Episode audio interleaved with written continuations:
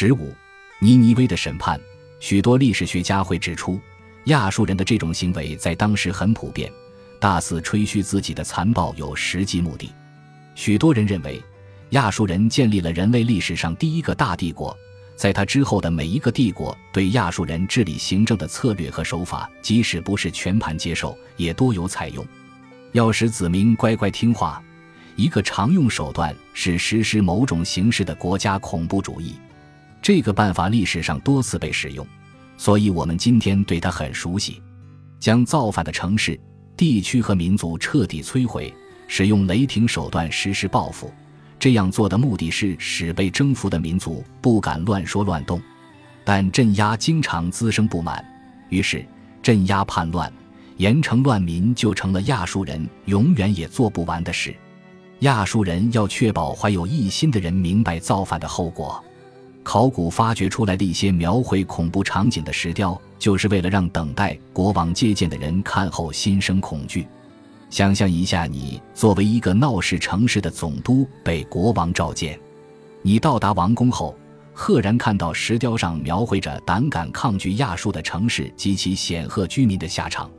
在一处亚述宫殿遗址找到的一幅浮雕，显示了一个造反的总督达纳努遭到可怕的酷刑和被处决之前的情景。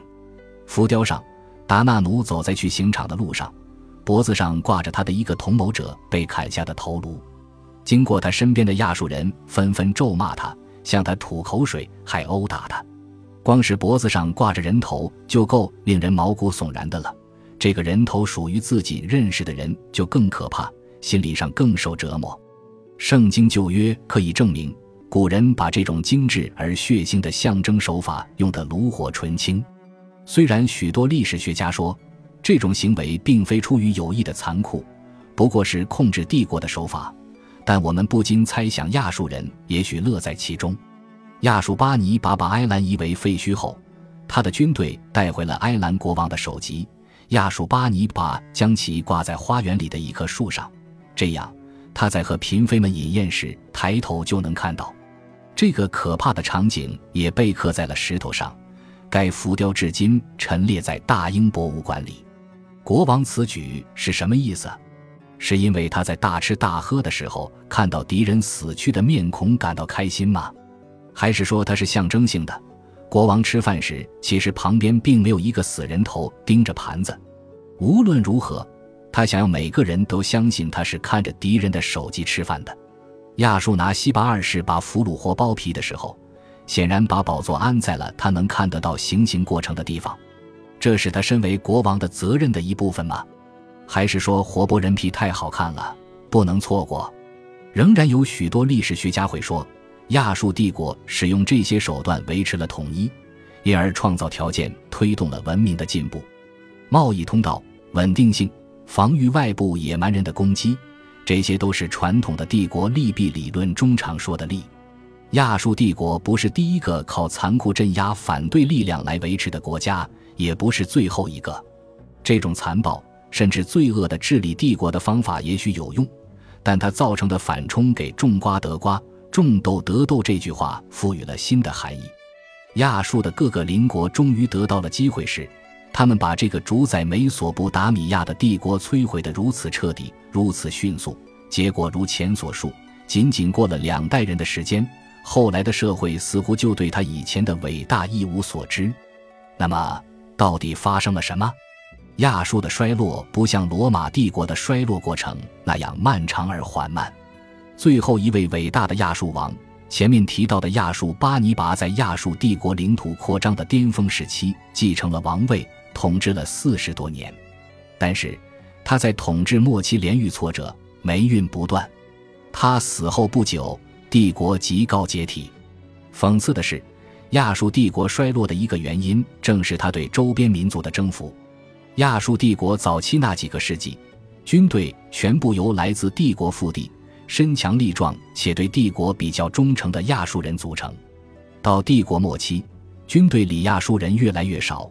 雇佣军越来越多，从被亚述征服的地方征募的兵员也不断增加。亚述军队在组织和制度上仍然出类拔萃，但兵力比以前弱了不少。士兵的忠诚度也大不如前。此外，在亚述和在古代美索不达米亚的其他所有国家一样，王位继承总是一波三折。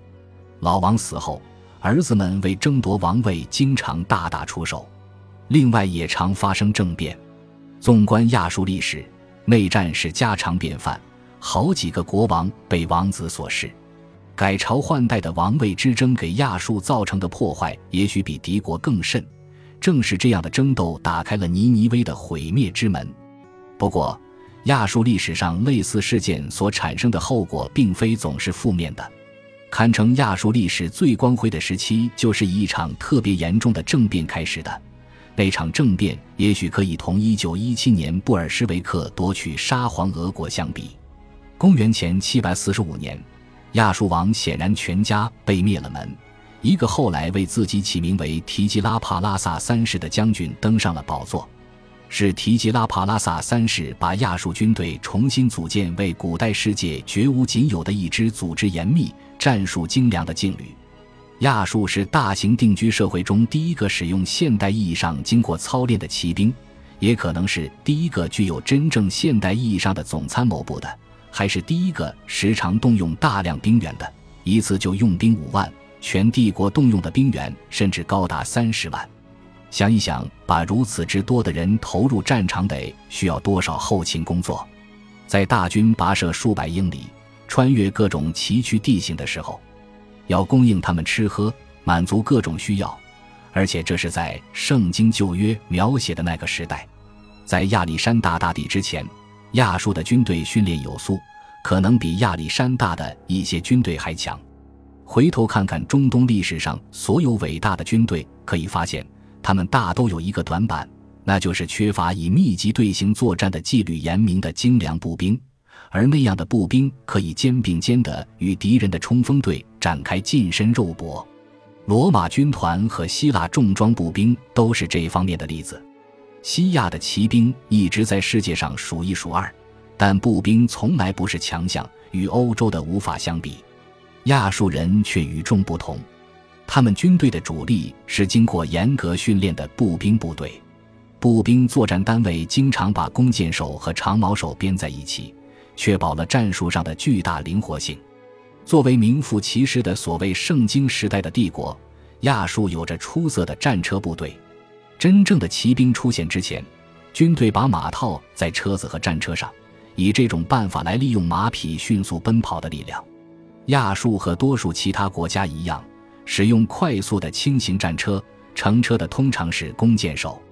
大约公元前九百年以后，随着真正骑在马上的人在侦察和追击这类需要快速行动的任务中开始取代战车御手，战车开始变大变重，作用也有了演变。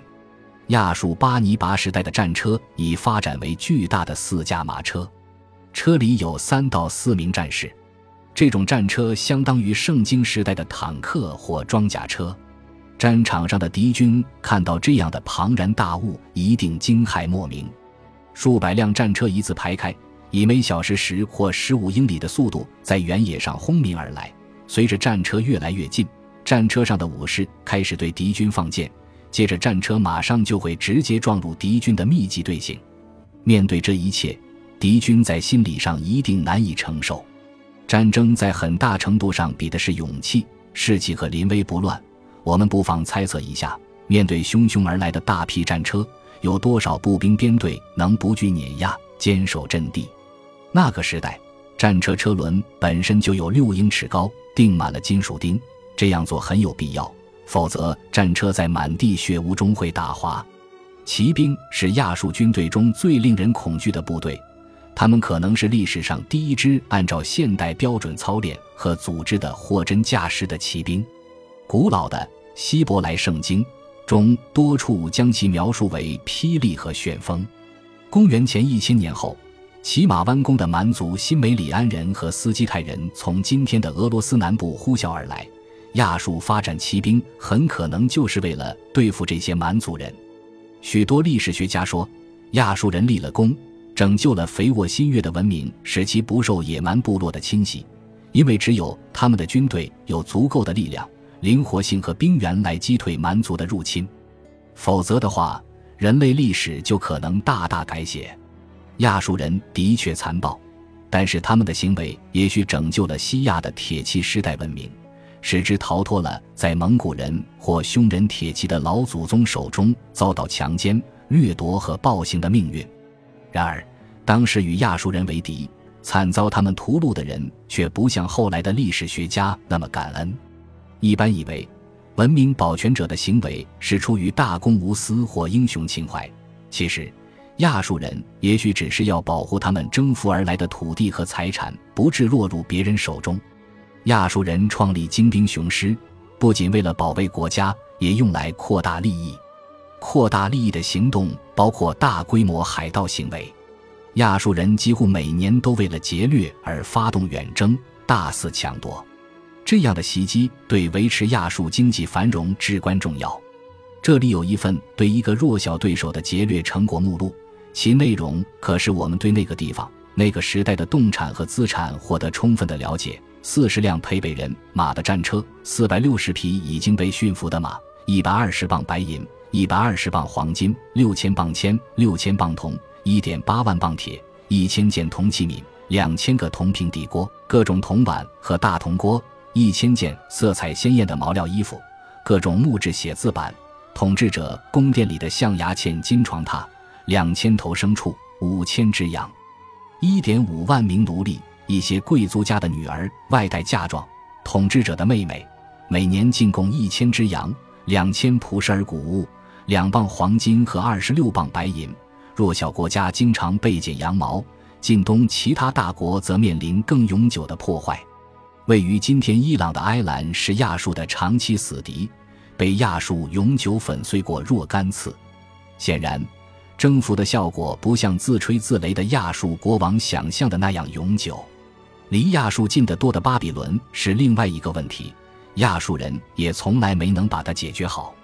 亚述对巴比伦一贯比对大多数其他敌国更好，因为巴比伦是古代世界的文化中心，相当于当时的巴黎。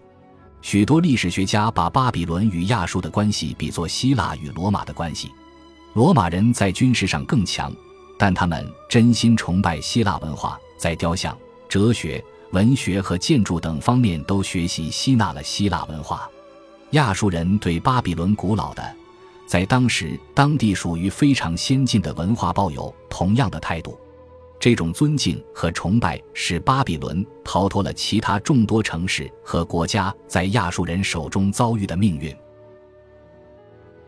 本集播放完毕，感谢您的收听。喜欢请订阅加关注，主页有更多精彩内容。